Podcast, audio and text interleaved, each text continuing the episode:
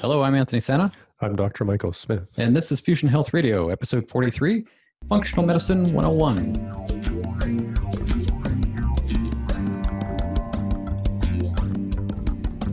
Welcome to Fusion Health Radio, your source for inspiration, information, and insight on what it really takes and what really matters on your journey to abundant health.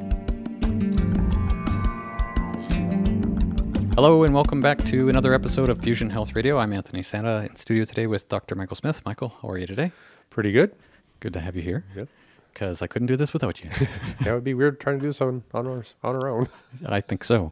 Uh, Fusion Health Radio is the health, lifestyle, and mindset podcast, and uh, this is our 43rd episode. This time, talking about something that's um, very much a part of the way Michael sees things in and around health, functional medicine. Um, Michael, what is uh, and I know this is the big question for the day. What is functional medicine? But um, can you give people just a sort of quick answer as to what functional medicine is?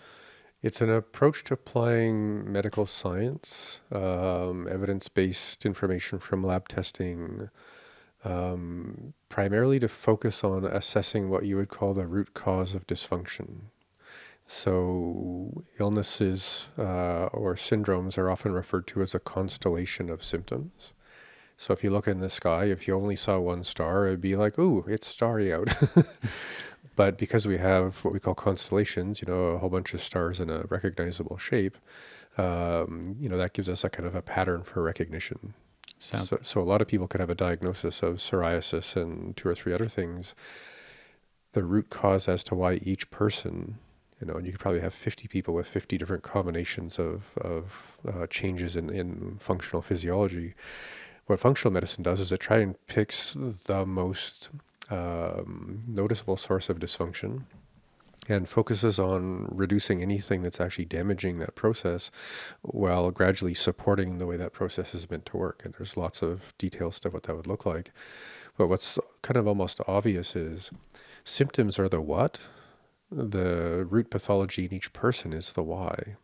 And we could even say that about mindset. The mental blocks you have are the what? You know the story the reaction the whatever. The deep rooted conditioning and belief system is the why. Hmm. so if you get in there and start uh, reverse engineering what's going on a little bit and start applying uh, active uh, support and the removal of uh, more erosive factors the why goes away. So obviously the what just goes away too Hmm. You know? and, and, and, before we get too far along in this conversation, I think it's important to understand that functional medicine is, um, I guess, different than what most people would experience in terms of any kind of uh, healthcare that they've had uh, with, I guess, traditional uh, allopathic or Western style medicine, right? Well, in a way, it's very similar in the sense that you go to someone who's qualified to work with you on that level. Uh, we are trying to figure out biomedically what's going on with, you know, either uh, very specific what are called correlative questionnaires, where you could spend an hour, you know, on basically a database version of questionnaires saying, okay, you know, my poop is this good or bad. You know, you fill out the dots and uh, at the end of that questionnaire, there's sort of like a, a, an algorithm built into the way the questionnaire is made for computers, where at the end of it, it just tells you, you know, you probably have 30% of active endocrine function, or this hormone is really not doing its job, or this neurotransmitter is probably not clearing properly just because of a constellation of symptoms that are in these big questionnaires. Uh, obviously, if we're doing lab tests, and we're going to get into lots of different opportunities of how that looks today, just the same as with a, what I usually lovingly call the white coats. Um, you know, a standard of care, they're doing the same thing. It's just they're doing what they call evidence based uh, medicine to try and ensure that the diagnostic criteria that they're coming up with is measurable, consistent, and happy for the insurance companies and the pharmaceutical companies to kind of haggle over what it costs to treat that diagnosable condition. Hmm. So, on that level, it's kind of the same thing. But honestly, it's a profoundly different experience because when you go in to see someone with a functional medicine practice, you probably will have already spent an hour filling out those perhaps annoying but profoundly worth it uh, deep uh, correlative questionnaires. And then as the conversation goes, usually for an hour to 90 minutes through your entire medical history, from everything that happened while you were gestating to what happened when you were born to everything that happened to you as a kid, all the way up to what's going on now and uh, other historical factors, as well as a, a, a natural, I think it's just intuitive because in functional medicine you're working on the why, a big part of your investigation is getting to know the who. Hmm. You know, who is the one who's going to be uh, dealing with, you know, maybe a restrictive diet or a supplement protocol or uh, those things. So it's very inclusive of the whole person, and it's very individualized because with functional medicine you could have 100 people with the same diagnosis and you're going to probably i'm thinking of like gold panning where you're going to shake it and things settle. You might find 10 people uh, with 10 completely different root causes um, of that 100 people. You know i don't think it would ever wash out that evenly but it's just to say the point of functional medicine is to say biomedically we can get pretty accurate information about the biology. Hmm. And because we're not trying to look at to ascertain a fixed name diagnosis to fill out a form, we're just like reverse engineering detectives. We just want to figure out what the heck went wrong for you.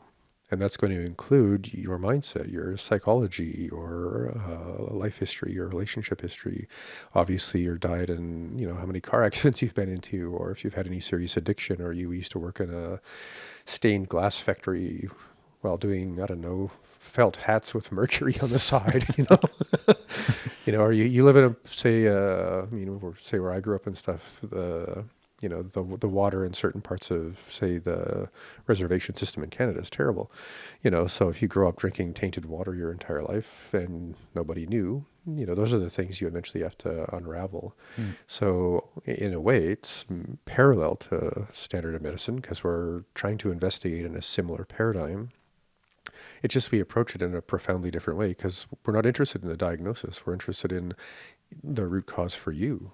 And it's going to be a complex of, of things, not just, you know, you used to smoke crack or something. Hmm. And, and, would you say that, uh, I mean, just the name itself, uh, functional, uh, to me makes me think if this is the functional medicine, if they're calling this functional medicine, is there some sort of uh, um, an innuendo there that any other kind of medicine would be dysfunctional? Um, you know, I think that's a really great thing to bring up because it's absolutely got nothing to do with the perspective of functional medicine because we're not interested in the big statistical, you know, piece of the pie or whatever. It's completely I don't know how to put it. It's it's very much more like a science slash art because it, it isn't meant to be a standardized thing. So comparing something that's meant to be individual to a standardized thing is kind of like two different languages. Mm-hmm right? So functional just has to do with the idea of what is the dysfunction? Because if we can take the dysfunction and return it to function, that's the functional medicine part. Okay. And that's that's what we do. That's and it's what's interesting to me as a doctor of Chinese medicine, uh, and I've said this probably twenty times in the show already, is functional medicine is basically Chinese medicine with a microscope. Right. Because it's the same perspective, root cause, systems interaction, and I'll get into kind of clear ways to understand that. But it's basically that's it's Chinese medicine with a microscope. And is that to say that uh, functional medicine would be um, uh, better for some things than I guess uh, say Western medicine? Well, Western medicine is really like a rock star when it comes to triage care. You know, car accidents, you know, acute infections, uh, you know, psychiatric breaks where you basically have to just shut off cognition for a weekend to chill out or something you know, so um, there's, I mean, that that's their bailiwick. I mean, we can obviously, I think, ascertain or just through common sense look back and go, wow, they're really not very good at this whole chronic degenerative autoimmune subtle thing because their perspective is the pharmaceutical perspective, which is do we have to cut it out or patch it back together again, or do we have to drug it into um, a kind of metabolic control state? Hmm. Right. So, just a, a really different approach to um, capacity. And the thing that's, I don't know, the thing that's dysfunctional about modern medicine is modern medicine isn't meant to do what it's trying to do. So functional medicine is coming along saying, I think we're going to try, and take over the thing that you're not functioning at. Um, that's a tongue in cheek to just keep saying functional, because Western medicine is dysfunctional or chronic disease. They, they do not think prevention. They do not think diet, lifestyle, exercise. I mean, they, they might speak to it out of the side of the mouth, you know, while they hand you the prescription, but, and you could try and get fit or something and uh, take your pill. Right. Right. And I'm not trying to be a jerk. I'm just saying a lot of doctors, they're overworked. They have seven minutes. It's, it's like a self defense class, you know, duck and weave, get, get through the day. They're, they're not thinking, okay, I'm going to sit down for 90 minutes with this, you know, new friend I'm going to spend probably a year getting to know and start reverse engineering what the heck went wrong and where and why and how. Well, it, it uh, in, in my experience of uh, dealing with you as a patient uh, those years ago when I was doing that, um, I was actually looking forward to having a conversation with somebody, Mhm. um, because that's nothing that I'd ever had with any kind of medical professional before. And if I ever had, it was always um, far removed from anything that um, I guess made sense. I remember uh, going to see a specialist. Um, I was referred to a specialist, um, and having the thought that okay, you don't know what you're talking about to the doctor, and you think this guy's going to know any better because he knows even less about me than you do. Like it, it just didn't make sense that the specialist was actually looking at. At the time, I had um, what the guy called chilblains, and uh, which were, uh, for the sake of our listeners and viewers, uh, chilblains were these little small blisters that would sort of pop up on my fingers, around the uh, pads of my fingers. Uh, I'd get them on my toes and stuff, and um, the doctors, the specialists, you know, sort of looked at those, just looked at them at, from the surface, and said, "Well, it's October. You're living in Vancouver. It's kind of damp outside. Start wearing long underwear. You know, see you later. Next."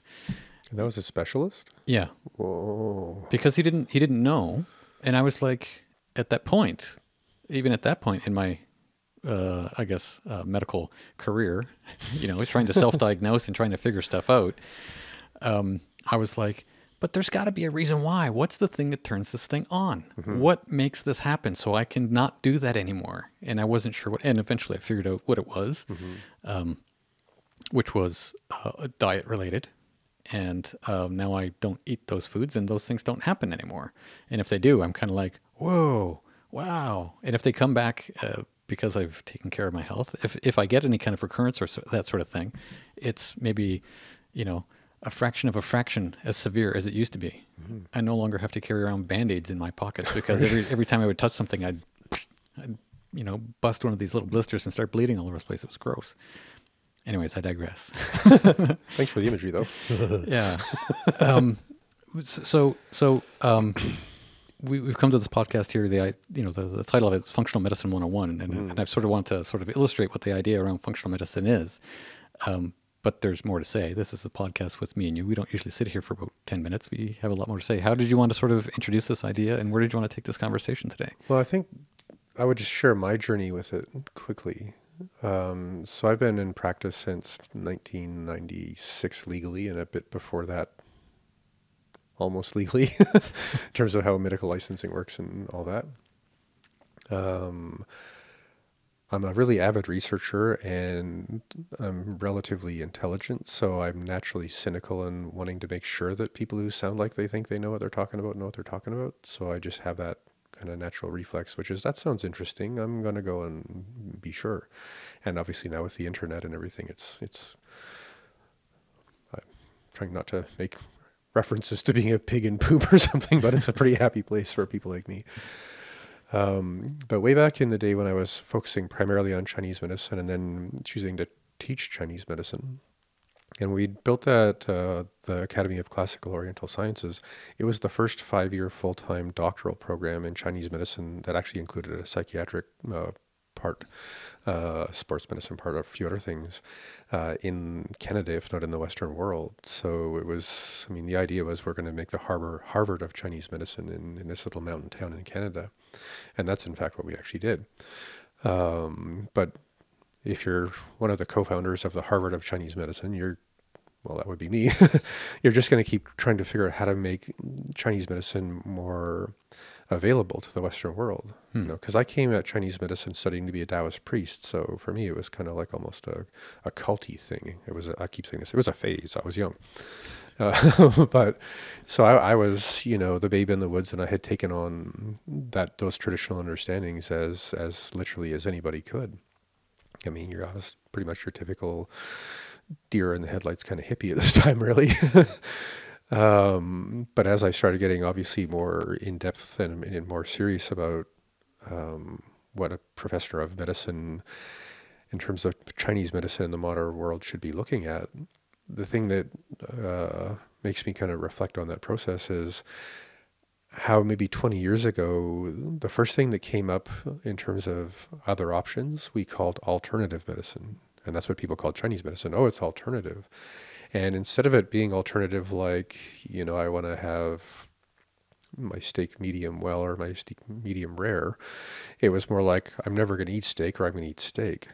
So the idea of alternative became like anti Hmm. Right. And here I was trying to find a way to bring Chinese medicine into a more collaborative relationship. Because at that time, and I'm not trying to pat myself on the head, but,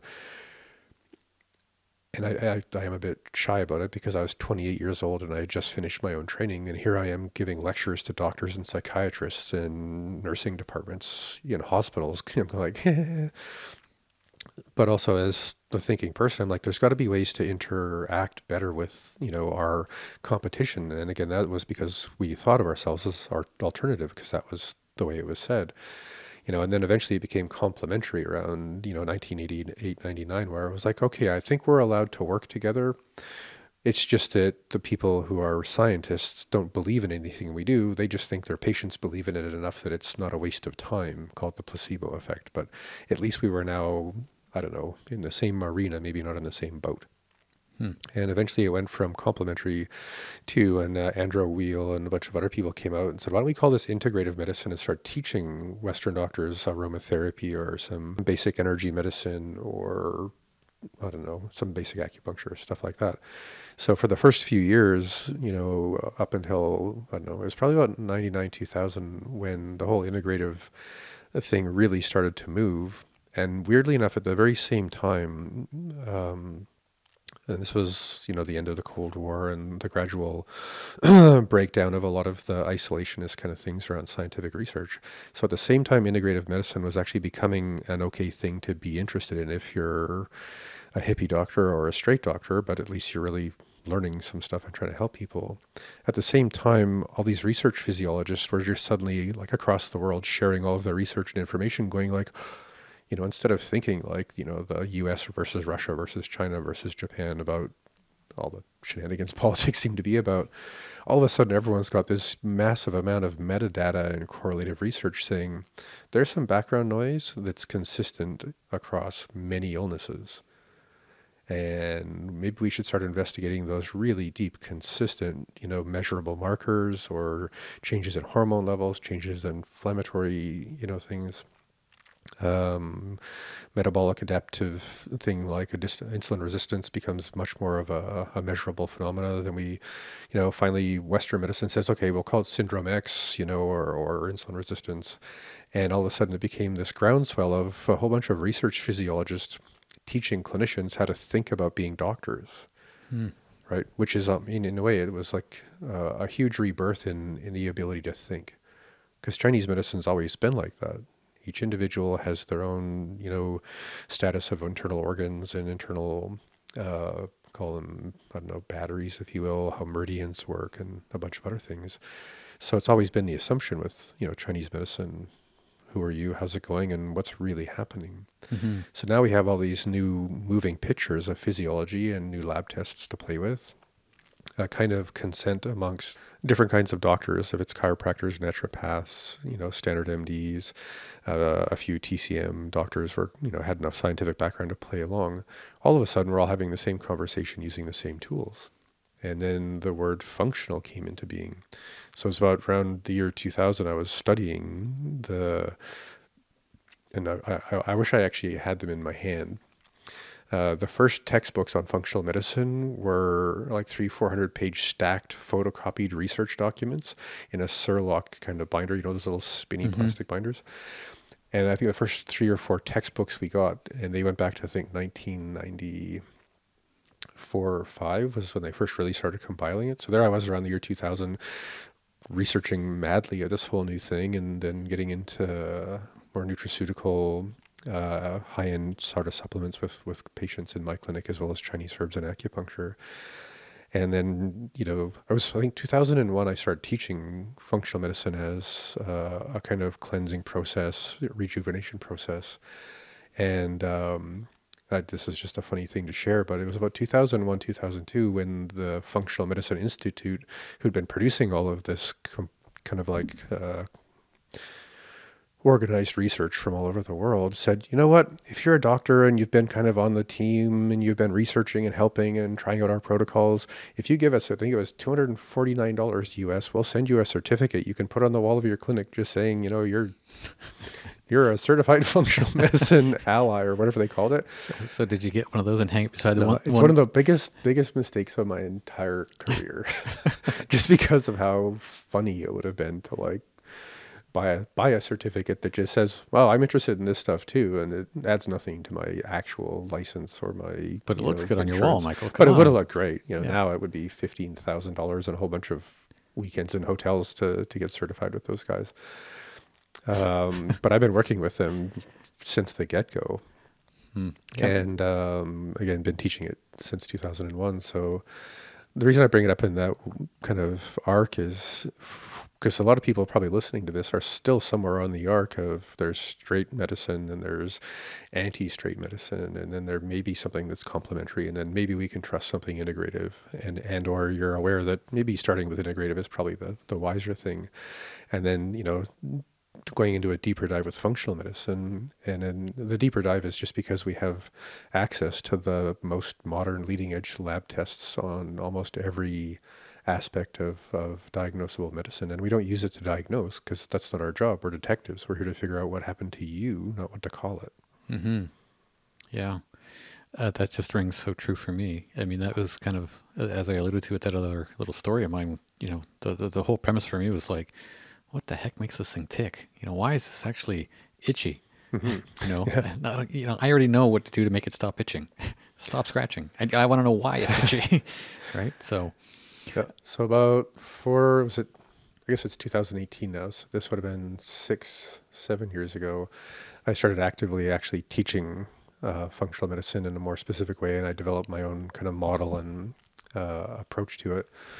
And then a few years after that, I decided to recertify with a lot of modern lab tests because I had kind of fallen into the rut of you know what I like to do, and I took a training called functional diagnostic nutrition, uh, which is available, and I would encourage anyone interested in. Um, if you're a licensed healthcare practitioner or not, you could still go through that training and be able to work with you know patients or clients um, in a really legit and really effective way. Hmm. So we'll figure out a way to get links to the show notes or uh, I'll put a page up on my website so people sorry, can what did you call it again? It was the, Functional diagnostic nutrition. I'm gonna write that down.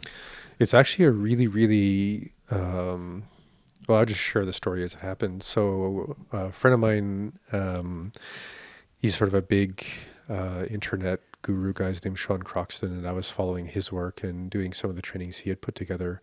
And because of how affiliate marketing works, he was saying, "Okay, here's my friend Reed Davis. He invented FDN or functional diagnostic nutrition, and Sean had taken that course, you know, years before, and he was promoting the course. And I was like, wow, these guys are great. They're funny. They're real. They're uh, they're doing a conversation very much like the one you and I are doing now. And I thought, well, if I buy into this course, my friend Sean gets some money. This cool guy Reed gets some money. I get you know some new certification on all these modern lab tests. And I have to say, when I first started looking into the training and going through the modules and stuff, a part of me is, I mean, as a doctor, uh, professor, smart guy, whatever, I was just like, man, this is pretty medicine light. This is pretty like you. There's a lot of stuff that people aren't going to be learning that they might need to know. Mm-hmm. Um, so I kind of sort of, I don't know, my, my love of it kind of waned a little bit. Um, and then I decided, okay, I'm just going to sit down and really, you know, instead of trying to learn this based on what I think, I'm just going to sit down for a weekend and really dive into where this guy's coming from. And it was one of the best decisions I made to just sit back and, and pay attention to uh, another clinician's point of view. And it turned out to be one of the smartest ways to organize people who don't have the five years of physiology stuffed into your head, but how to really use um, informationally uh, very valuable kind of lab tests not focusing on an actual diagnosis, but just being able to look at a person and say, look, these are these numbers, which means this is how much is going wrong or right or left or right or something within your metabolism around whatever we're looking at. And you're not diagnosing someone, it's just like walking by a person's car and taking a little snapshot or a selfie saying, dude, look, there's a dent in the hood. Anyone can see the dent in the hood. You look at this piece of paper, you look at this picture, there's a dent in your hood. So maybe an opportunity to work on making your car feel, driver look a little better would be to get the dent out of your hood. Hmm. So it was interesting to me to see someone training people to be clinically effective while removing the whole hijinks around diagnosis and prescriptions and a certain kind of abstract part of clinical behavior because anybody can take a picture of your car and say dude there's a dent in the hood and it was it was a bit of a transition for me and um, I went through and finished the training. I, I'm kind of a, I don't know, conditionally, I'm at some point going to be helping co-mentor some of the, the students when I get time to do that. But it's a really, really streamlined way of just asking people layer by layer. This is a really smart way to just, you know, pop the hood, dent it or not, and see what else is going on mm-hmm. within every system of the body. So that's been a really fun few years for me is to to actually see instead of looking at every patient in, in like uh, like popping open the entire encyclopedia and flipping through every letter to try and finally figure out of all the things that can happen, what's going on with you. With the FDN approach, you're basically going, okay, it's probably in the top 10, which is why we call it the top 10. So let's start with the top one, two, three, and then work our way through that. And you get enough of a moving picture of what's, you know, bonkered in terms of dysfunction that you know you're you're going to help people. And you know you're doing the same thing if you're a doctor. You're probably just doing it pulling your hair out a little more because you're you're not focusing on the top 10 you're trying to figure out everything. Hmm. well you know as you describe these sort of um, process of what uh, you go through in terms of how it is you actually approach patients um, that come to see you um, it just makes me wonder what um, what patients are normally like when they come to see you because their uh, history, their medical history, whatever it is, um, not their medical history, their um, their experience of medicine mm-hmm. has probably been the Western experience of medicine. So when they come to, if somebody comes to see you as a as a as a patient, um, do you sort of sit down and say, um, "This appointment is going to be a little bit longer. It might last a year or two? Uh, you should probably say that instead of two to two and a half hours, but. Okay, that, that would usually also include acupuncture. So if I'm doing like a consult with somebody for sure, functional medicine, sure. it's about 90 minutes, just right. FYI. But but I mean, uh, uh, and I guess I'm asking that because yeah. I'm I'm taking the, uh, the the answer makes me feel like a bit of a twit.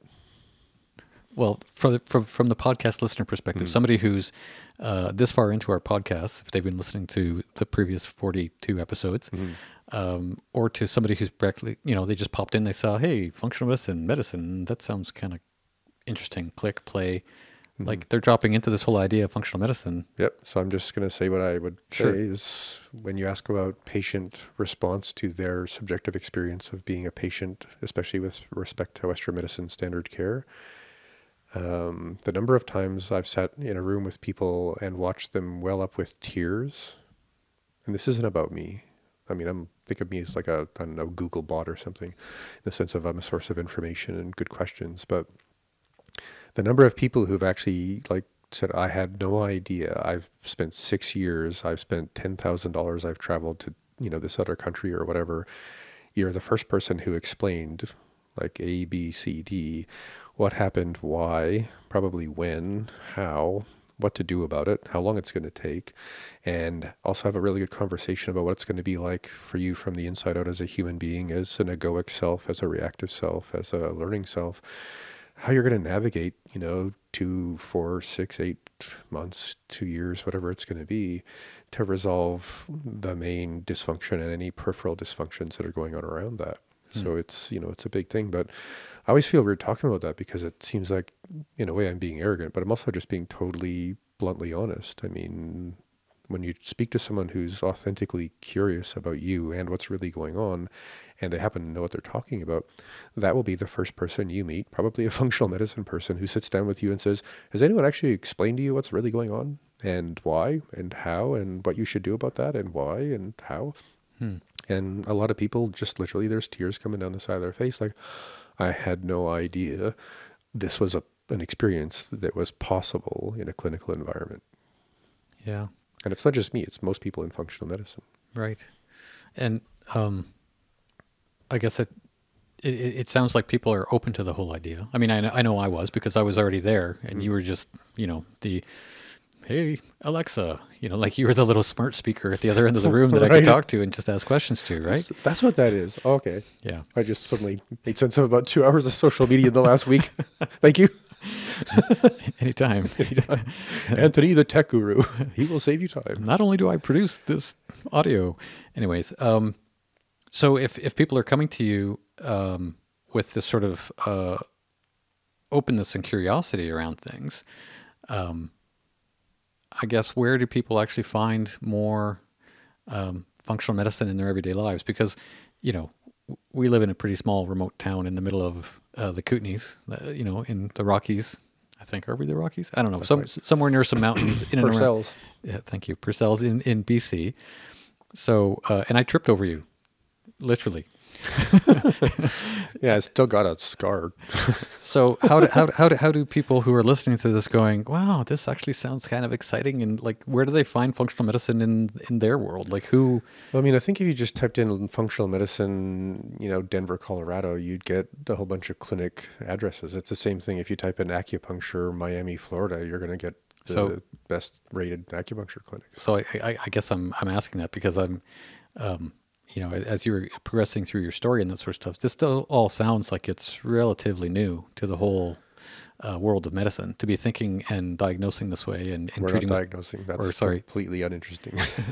or working with patients in this way, right? Um, so I'm just thinking that you know, are people going to have to be flying to Nelson in order to talk to you? Uh, no, most functional medicine people actually operate uh, a lot of their practice virtually because if you can fill out those questionnaires, um, and again, there's the programming behind them that gives us a lot of really insightful information from them. Um, you know, if I have a patient that I'm dealing with uh, through the internet, uh, first thing I do is I pop up their, you know, the forgot the name of the file type, but it's basically a database with all these questionnaire values lined up. And I'm like going, oh, okay, so neurologically, this person's in this much trouble, you know, hormonally, digestively, toxically, inflammation, you know, other things. Uh, I already have a kind of a moving picture of their metabolism. We haven't popped the hood and really started diag- um, uh, discerning exactly you know any particular values of of interaction within the body but we're just looking at some pretty loud tendencies so again with me or anybody else once a person has a good sense of where to start then they're going to start asking you a whole bunch of personal questions subjective questions about you know your poop and your pee and your sleep and other things that are happening for you um, and usually, especially even if a person's in the clinic or if I'm seeing them through the internet, uh, the next step is to get them their lab tests. So we send them kits. So I give one here. I mean, here, Fred, here's your kit. Go home and do this on Sunday, and then mail it on Monday. Or I mail it to somebody across the country and say, okay, take this test on Sunday and mail it on Monday. And uh, once I get the results back from the lab, I mean, it's it's basically a very similar interface to this thing we're doing here. So instead of me and you on the screen, there's going to be me and you, and then me flipping my screen back and forth between your lab results and a few uh, graphs that help you understand if it's steroid pathways or exactly how your lab test fits into um, the progress of a say a syndrome or something like that. And that way, you know, you're the, the experience is not different. I mean, you could be sitting in the room while I'm scribbling my little scribbles um, on a table, you know, between us in a room, or I could be pointing with my mouse at the same information on a screen in a computer, and we're in the same room virtually. And then we send you a protocol. So if I was gonna, if you're in the office with me, well, since I've been a little more organized lately, uh, I would just email you your entire protocol so that uh, you can see how to start, how many to take, what to add after a week, after two weeks, or whatever, so that you don't have to keep seeing me all the time. Especially with you know functional medicine, it's pretty high end in the sense of cost, so you don't want to be um, seeing a functional medicine person every week. It's more like every month or two, where you you stick with your protocol, then you reassess or retest. Uh, if things aren't going well, you get a hold of them for a short appointment. and um, you know, but it's usually, um, I don't know. I think the average cost for most people in the space of years one to two thousand dollars, including lab tests, consultations, um, anything that's kind of tricky or specialized, and of course, you know, pitching in for better diet and supplements.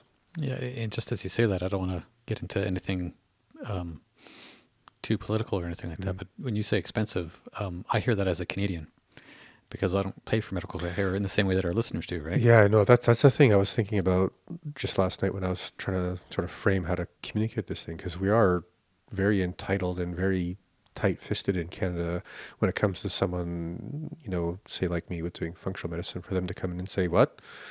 I can get this test done with my doctor." And I'm like, "Try." And if Mm. you can, that would be great. But a lot of these tests are, you know, five, seven, ten years ahead of what uh, any insurance-based uh, healthcare would pay for, because they want years of double-blind studies and dead rats and peer-reviewed articles to say, absolutely, that's going to save us a lot of money, Hmm. right? So, although you're going to have to pay out of pocket in Canada, there are a lot of um, in the U.S. There are a lot of kinds of insurance, and I have no idea honestly how it works. You know, even it's 120 miles away or less.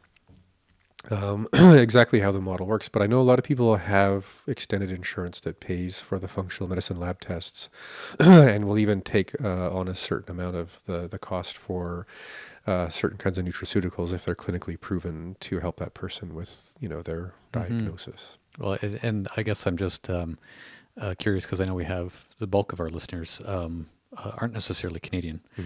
Um, I think it goes uh, U.S., Australia, and then any place else they listen. Yeah, so I mean, again, I apologize not having much uh, sense of exactly how that works down there, but I, I wanted to bring up another thing too. So, uh, type in functional medicine, your town, you know, make some calls. If you have some kind of insurance, however it works, call them, ask them if, if that's something that they deal with.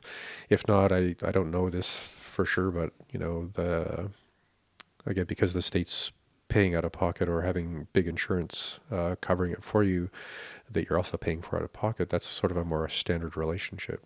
So Mhm. uh, because of that, a lot of bigger clinics will say, okay, instead of giving us a big, you know, fat stack of cash right now, let's just, you know, sign you up for kind of a so much a month for the next year so that we can get you into this and, and keep you going. And you'll still have enough cash on hand to buy that organic fish. Well, most fish is organic, but, uh, you know, grass fed beef or, you know, uh, whatever else you need, or some really, really good supplements, because that's usually the biggest expense for people. Right. The other thing that I would say, if you're looking to access functional medicine, um, type in your particular diagnosis and then type in functional medicine and then type in summit or series or sessions or uh, something. And um, I'm all excited. Actually, I just found out this yesterday. I'm going to be one of the doctor sort of specialists on a summit coming up in a couple of months, um, which is exciting. So hold that thought for a second. You're saying that there are other um, uh, people like us that are producing content directly related to a particular uh, illness? Yeah. So this, if I go back to say Sean Croxton, he he was like the world champion because he started off with, I think it was the Paleo Summit and it was the Sexy Back Stomach, which is about fertility and you know fun sex, and then he got into, um, he had enough people basically buying these twenty or thirty hour long profound deep dives with 20 or 30 different clinicians or specialists or activists or even patients who'd figured some really amazing things out. He just interviewed them all and he got so much response he had enough money to start filming them. So the last two or three he did were like high definition video interviews like watching you know some evening. It was amazingly well produced. It, it was i mean i have so much respect for that guy. I've actually met him. I partied in his house a while ago. It's really really he's a great guy. But you know he kind of f- formatted the model for that right so if you're wanting to say you know i've got i've got these thyroid problems you go in there and you type in thyroid sessions and for 40 bucks you could get 20 hours of the people on the planet who specialize in every part of that and can explain everything from the gluten part to the what a cyrex lab array 4 means or all these other things that could help a patient sit down and go i know more than most medical doctors do now about the complex issue of thyroid disease Hmm. Because in Canada, not to spank Canada's healthcare, it's free. Can't spank that too hard. Um, if you're going to test for thyroid, you, you're only allowed to one test because it's sort of like welfare medicine. The government only wants to pay for what it thinks it has to. Mm-hmm. And then if your TSH is whacked out, well, then maybe they'll test for T3, T4. And then and if they're out of whack, then they might test for Y. But if your TSH is fine, they're going to say your thyroid's fine. Even when it might not be. It's, God, it's so, so 1980s to say that. right? So, as you know, in correlation, if you went to a functional medicine person after, say, researching the thyroid, uh, the thyroid sessions or whatever, saying, "I want that T7 test that I heard," you know, you know that really smart guy with a really weird accent you know explain then when you go to a functional medicine person who knows about all this stuff they're like oh wow you're totally down with the research. You've probably already started getting into your diet you're not you know bathing in iodine and you're being careful around chlorine and you know other things. And uh, let's get you that lab test so that we can cover whether or not it's inflammatory whether or not it's autoimmune whether or not it's uh, got to do with liver clearance or your microbiome in your gut because everything's connected. Sorry it, it just strikes me that the whole idea around um, doing things with functional medicine as someone who's got an illness that they want to treat uh, means um, literally um, like grabbing hold of the steering wheel and driving you know as opposed to being somebody in the back seat of the bus and you're in a foreign town and you don't know where the driver is and he doesn't speak english. No i mean there's that but i mean the functional medicine buses where we all ter- take turns driving and take turns choosing the song. Yeah. Because i mean with that's been my experience with this over the last probably almost 20 years is you can't force people to get ahead of where they're at. Mm-hmm. so it's for me it's sort of the indigenous thing about being two-legged. There's a left foot and a right foot. I take a step i'm the right foot.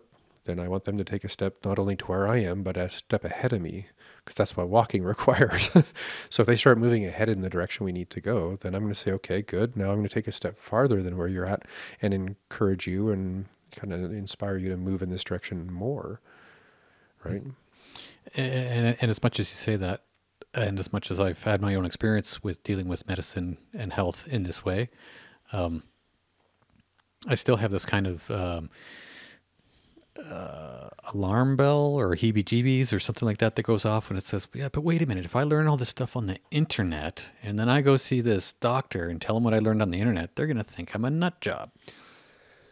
Think it really depends on the doctor and where you learned what you learned on the internet. Because if you learned, I'm probably going to screw up this guy's name, but if you're watching, say, the thyroid sessions and you're watching a guy named Alessio Fasano, if I have his name right, he's the guy who invented an entire new paradigm of using science and lab testing. So if you came to me as a patient and said, "Oh yeah, I watched you know Dr. Fasano talk about this you know new new form of lab work for auto antibodies and stuff like that," I'm going to be the big smiling clinician going, "Oh, you're I want to just rub you on the head or give you a big hug or here's five bucks for being a really smart primate because you're out there accessing the leading edge of medical science." Mm. It's one thing to go and well, I, I, I guess I, I can't I can't pick anybody without sounding like a jerk. Yeah. But the corollary would be, oh yeah, I was on the internet, you know, and I saw this uh, shaman vegan, such and such levitating, you know, person who lives on fruit ten months a year and doesn't breathe for the other two months or something, you know, blah blah. And I really want to try it. You know, obviously you're as far in left field as you can go mm-hmm. with respect to how science sees things. And I'm not picking on any of those things. I was just randomly grabbing stuff out of my head to just sort of make fun of. You mean we're not doing the breatharian episode next time? Maybe next year I'm I'm gonna hang out with Wim Hof a little bit and work on my breatharian skills. There you go. For those of you listening, Wim Hof is uh, the Iceman. Just get on Yeah. the old YouTube and Google Wim Hof and uh, what he does in order to breathe so that he can actually swim under the ice caps in just uh, Yeah, the guy Speedo. takes the guy takes groups of people up the Himalayas in their shorts. Yeah, it's just incredible. Just saying, you know, there's breath work is cool. Yeah, okay. yeah. In, in some regards, it is. Okay, okay. And, and I guess, um, um, I you know the, the whole idea around functional medicine 101. I really want to kick the ti- the tires, you know, uh, on the, this whole idea of what functional medicine is because I think it's important for people to realize that it's possible to actually be in control of their own lives and their own, their own health. You know, So I, I don't know if I've said this on the podcast before, but I say this meh, probably to half of my new patients. Uh, so I'm in my office. We're sitting in chairs. On the wall next to the chairs is all my diplomas and degrees and blah blah blah. I often just say, you know what I'd really like to do is go over here and scratch out the word doctor and then write over it in really fun, like tagged kind of graffiti letters, detective. Because if I'd rather be a detective of medicine than a doctor of medicine, because that's what I do. Hmm. I'm not a diagnostic robot. My job is to sit there and, like Sherlock Holmes, figure stuff out. But if I'm Sherlock Holmes and you're my partner in crime or healing or something, you're Dr. Watson. I mean, it's team effort. You got to be on the internet researching stuff. It's part of your job. I'm Hmm. actually going to send you links to websites and YouTube videos to help you do your job. Right. Yeah. It, it's it's it's it's such a um, treat to hear that that I can actually do something for myself. I mean, Yeah. that's that's empowering as all hell. Yeah, I, I, I want to take it past empowering. Hmm. Okay, left foot, take your step. Let's go. Yeah. you know, and, and let's see what happens. And and you know, it doesn't have to be like a manic free for all. I mean, some of us are crawling, not, you know, we don't really have get up and go. We have, you know, inchworm by you know inch to get where we're going. But you know, however it is you're moving, if you're moving ahead and looking ahead, then you're not looking back. Mhm. And that, that's been the biggest lesson in my life as a patient, as a clinician, as a human being, as a meditator, as a person with PTSD. The more I look back and identify with the past and what it meant and what I think it's doing with me now, the more it's true. yeah. The more I decide, you know, I kind of have to leave the past in the past most of the time. It's nice to reflect and recapitulate if I'm in a meditative space. But for the most part, if I'm really trying to make something happen in my life, whatever it is health, entrepreneurial stuff, taking care of my kid yeah, you can't be effective looking forward while you're always looking over your shoulder. hmm You know, and one one practice I often offer people in that sense is, you know, imagine that you have a, a rear view mirror, and you keep it in your pocket. And every once in a while, as you're walking down the day of your life, you just pull out your rear view mirror, look in your past, and say, "I know you're there. I, I get that. You know, I could only be here because of you, but I don't need you right now to get where I'm going. So thanks for the the advice, the support, and the lessons. But until I actually need more from you, I need less from you." Hmm. you know and that's the big for me the big empowerment is getting out of the the passive waiting to see what's wrong and getting into the active uh, detective work of why hmm and at the same time on a profoundly different level if you are going to change your life and lifestyle to that degree you're going to have to figure out your what's and how's and whys on mindset. Because until you're living your why as a authentic being in the world doing what you feel is really your deeper purpose and you know your happy dance you're you're missing a bit of the point. Yeah. you know and i'm not suggesting that from a place of judgment. I'm saying that as like you know a new friend. I'd love to help you figure out your why or give you some you know fun questions to ask or some exercises to get into because once that becomes kind of like what it's about the past doesn't matter. What's in your way doesn't matter. It's how, how well you can learn to get good at moving through obstacles and being creative and passionate and curious and consistent. Because it doesn't matter if you're trying to make the newest website mousetrap to make a million bucks or finally turn off your lupus you got to be doing it from the why medically and from the why call it spiritually or from a mindset place. Because that's i think a big part of what illness is. It's like you're grinding. You're grinding away here. You're stressing yourself out. You're not living a joyous passionate creative life. You're you're resentful. You're guilty. You're ashamed. You're burdened. Hmm. you know whatever it is that that you know your parents decided to train you how to think about yourself you know but once you start to look for your freedom as a being that's where your health comes back because it's often i think on a certain level why people get sick. Hmm is all right honey we're going to park you on the couch for a couple of years and give you some stuff to feel and think about and until you shake off whatever it is that's holding you back. And i'm not saying that's true of everybody. I'm just saying for me that's the big goosebumps happy moment. Is like you're starting to see this is really about you not Mm. just about your lab tests and your breakfast cereal or lack of any kind of cereal ever again for the rest of your life you know, I, I have um, I have an understanding, um, a fairly good understanding of the mechanics that actually work in my guts, Mm. and um, how everything sort of connects and works together, and, and, and all that sort of thing. But uh, the, one of the bigger sort of aha moments for me around my health Mhm. Was when I realized um, my motivations for actually doing what I did that wasn't good for my health. And, and yeah, and- that's a big one. yeah, like the motivations that actually, like, um, how do I put it succinctly? Um, food that I ate when I was a kid um, no longer tastes as good as it does, or it did. And the reason why is because where I was coming from when I ate that food, you know, comfort food, um, was crap, junk food and stuff uh, fed me in ways at that time that it didn't serve the mechanical part of me any good. Um, but I also know that uh, if I eat better, I think and feel better. And I mean, that's been a huge aha. And, And that, and- that's that's true for everybody. But until you're a few months into the the new marriage with vitality, food, and a lack of crap, um, it's it's all pie in the sky. So Yeah. I mean, one thing I often ask people is, do you respond better to being encouraged or to being dared? Hmm.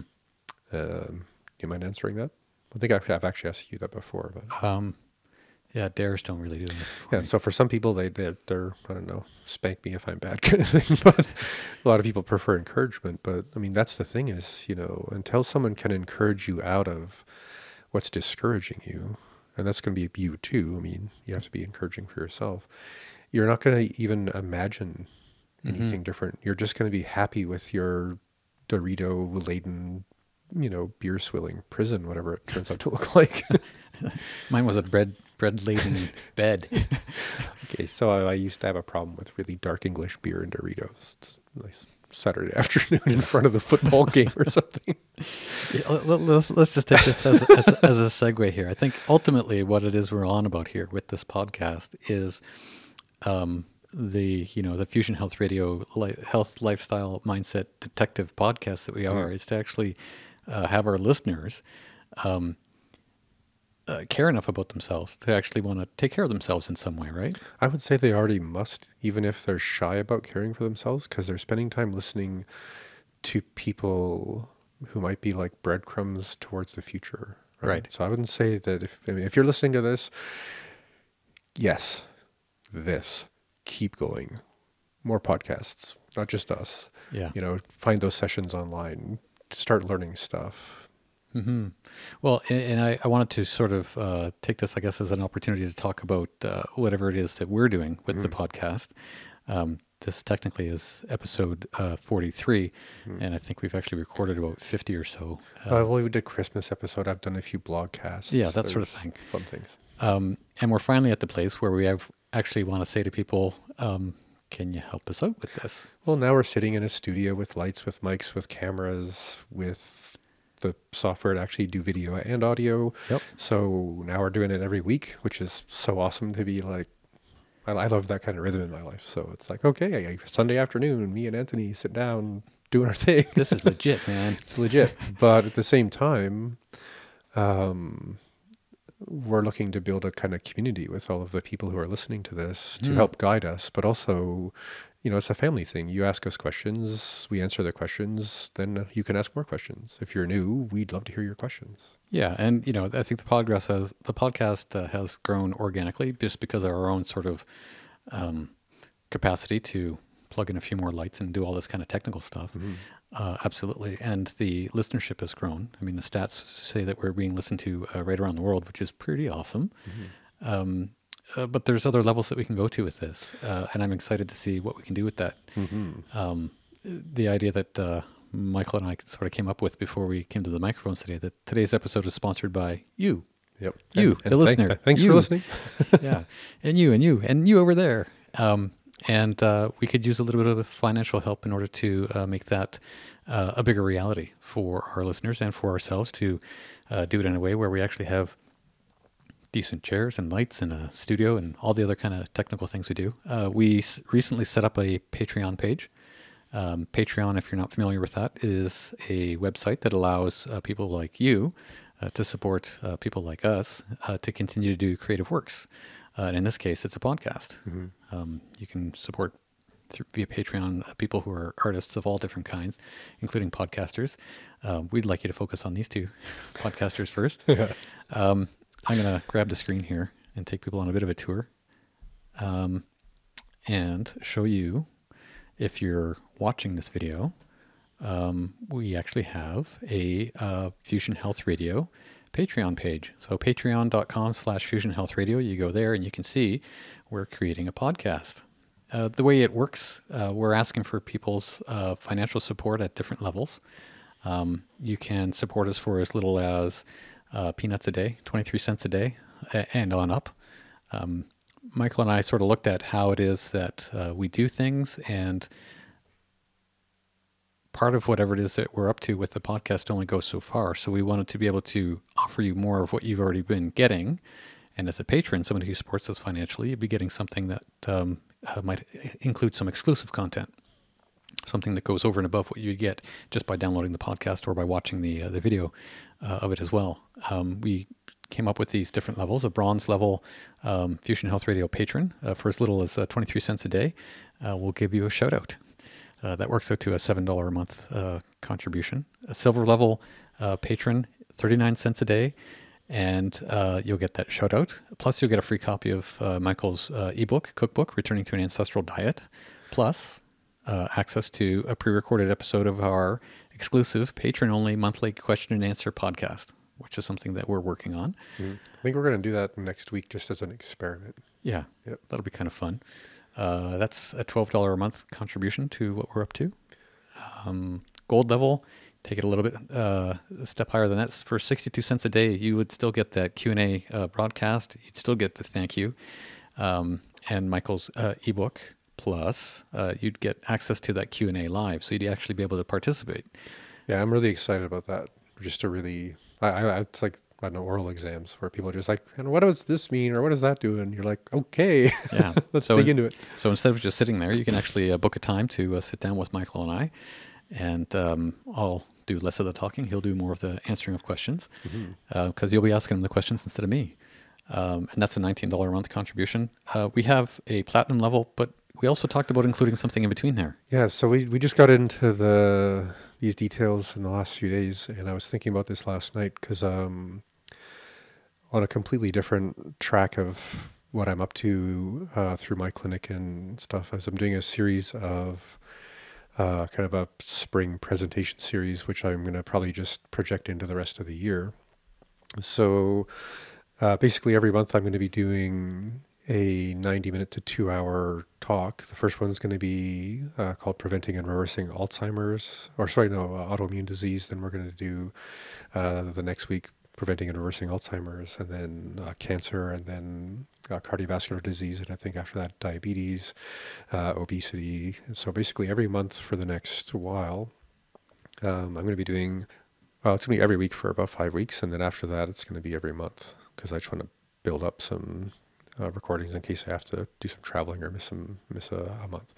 But the idea with this is uh, people get a, a 90 minute um, kind of condition specific uh, deep dive into exactly what it is, what we know about it. Uh, what the lab testing is involved, what standard uh, practice through, say, Western medicine would be in the sense of treatment.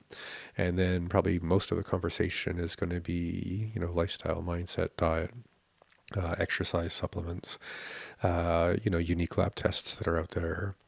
Um, and I'm super excited about that because it's, um, I think that content is going to be invaluable for, for people. Um, and it's not going to be free. So uh, even people locally who are going to be coming to do uh, those talks, it's going to be 15 bucks to 25 bucks sliding scale per talk. So I think we were just going to add 10 or 11 bucks a month or 10 bucks a month uh, to the Patreon thing. So you'd be getting, you know, fifteen to twenty-five dollar, you know, basic webinar uh, for ten bucks. And not only is that, I think, you know, a reasonable deal.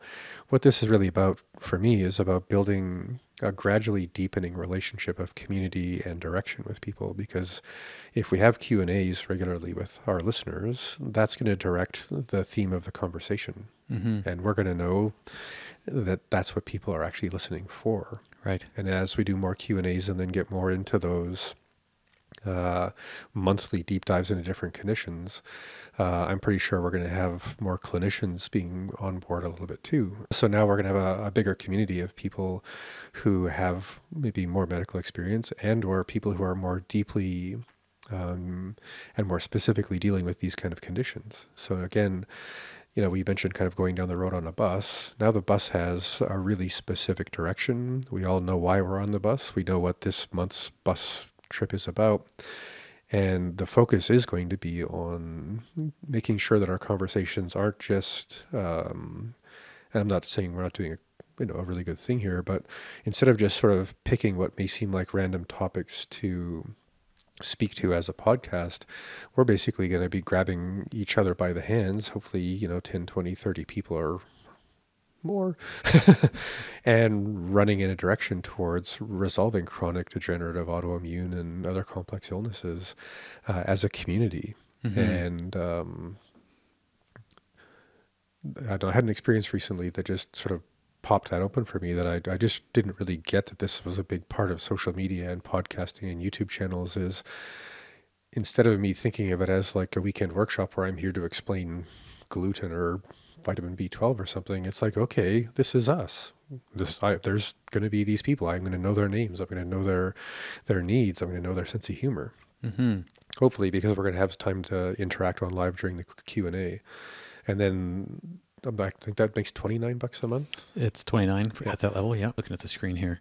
Um, and then uh, the platinum level, um, before I even get into that, I, th- I, think it just needs to be reiterated that um, we're asking for people to support us uh, financially so that we can uh, continue to uh, improve uh, the direction that we're taking around sharing this medical information in support of you, the listener, mm-hmm. and the viewer, if you're watching. And um, if you're the kind of person who can uh, can afford that, uh, I think this would be a, a real um, kick in the pants in a good way to yeah. uh, you know boosting your health in a direction that's actually good for you because you'll have access to this information.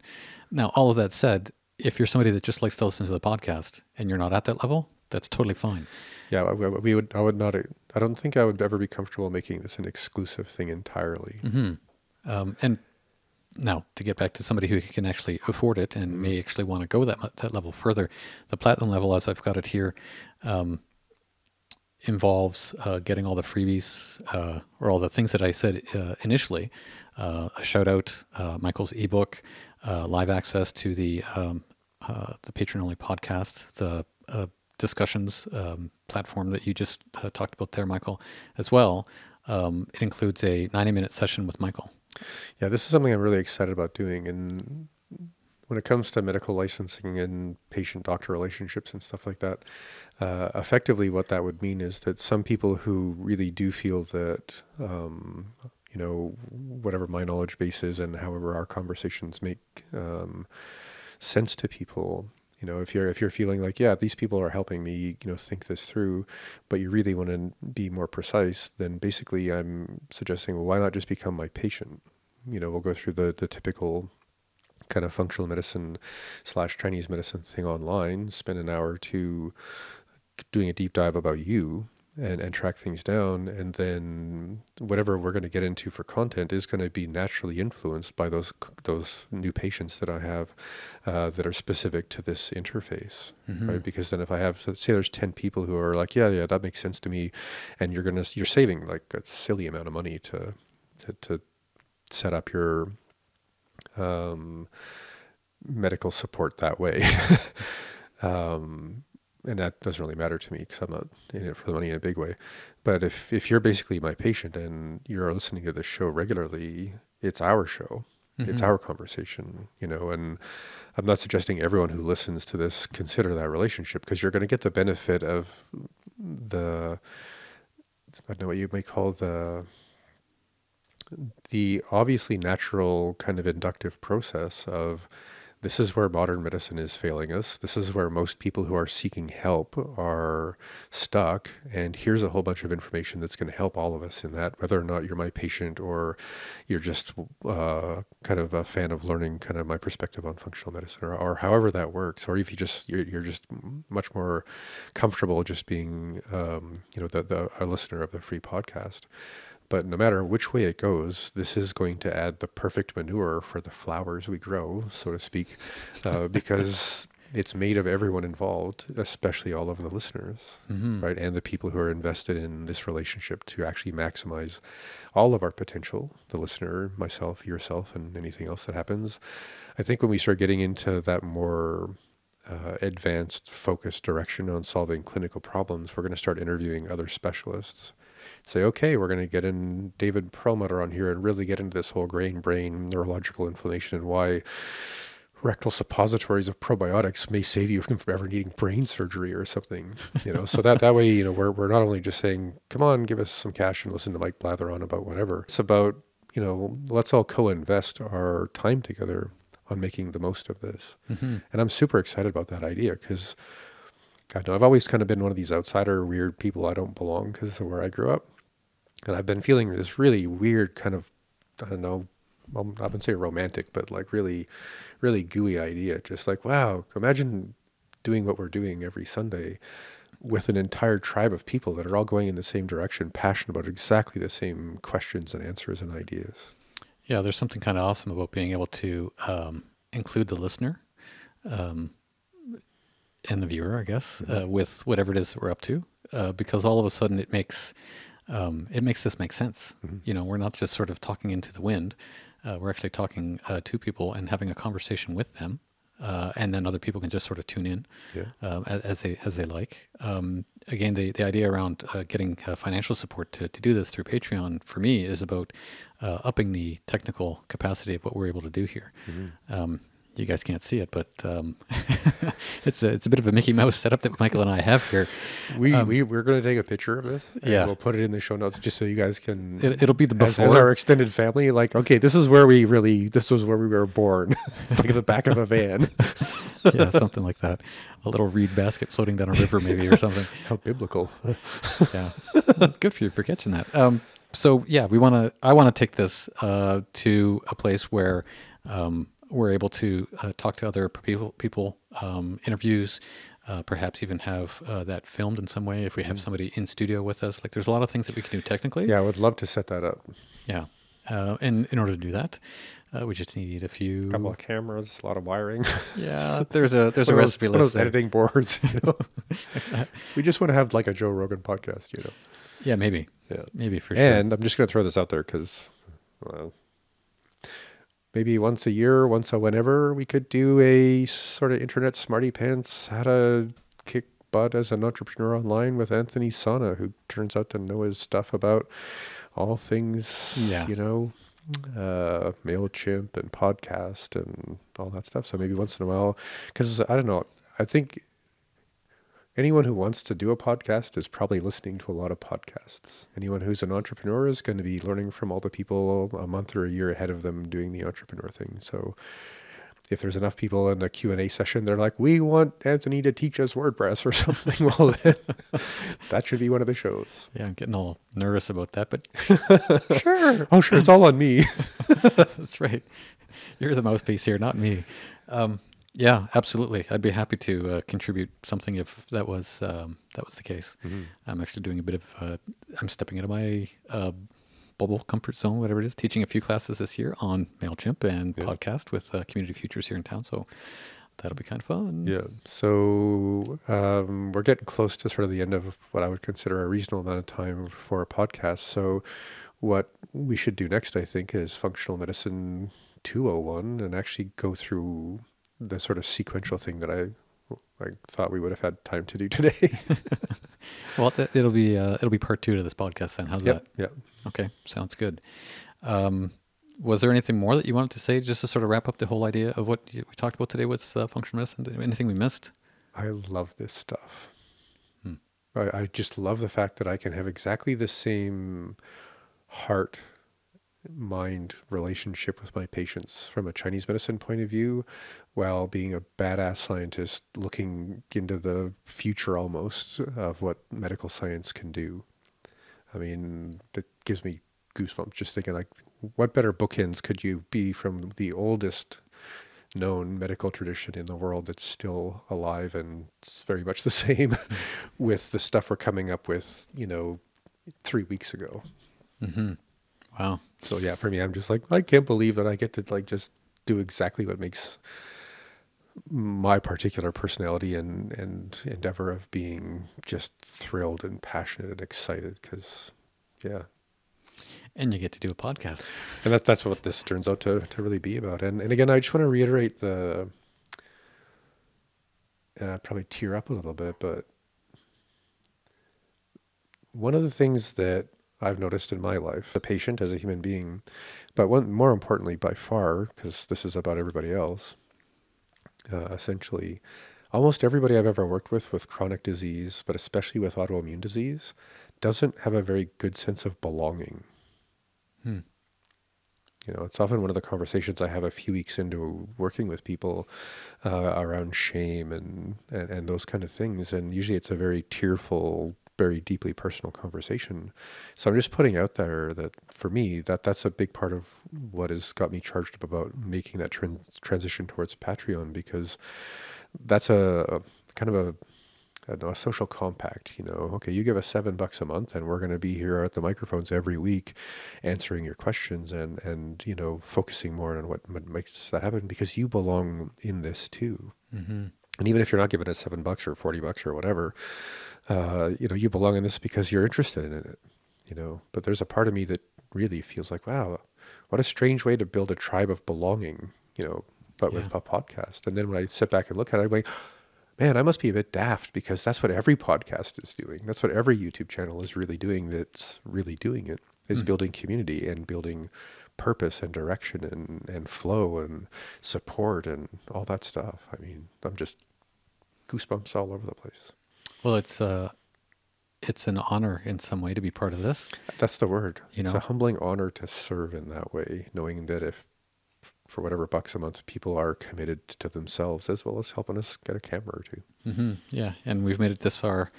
Uh, let's see what we can do if we have a few more nickels in our uh, Fusion Health Radio bank account to, to, to, to take it that much further. So, Yeah, and again, just no pressure, people. Yeah. Like if you if this this is you know for you, like I I just listen when I have time, and that's cool. That's absolutely cool. You know, let's let's just. Yeah, Rocco ain't gonna be sent to your house to break your legs. We're happy to just be doing this because it's fun. yeah, absolutely. Uh, let's wrap it up there, I guess. Uh, this has been Fusion Health Radio, the health, lifestyle, and mindset podcast. I'm Anthony Santa. I'm Dr. Michael Smith. Uh, episode 43, Functional Medicine 101, to be continued. Uh, we're going to do Functional Medicine 201. 201. 201. I don't ever remember classes like that in grade school. It's all university. Uh, well, I didn't go to university. Uh, it, it's numbers. Who cares? Awesome. Uh, good conversation with you today, Michael. awesome. Take care. You too. You have been listening to Fusion Health Radio. Please add your comments or post a question at Facebook slash Fusion Health Radio.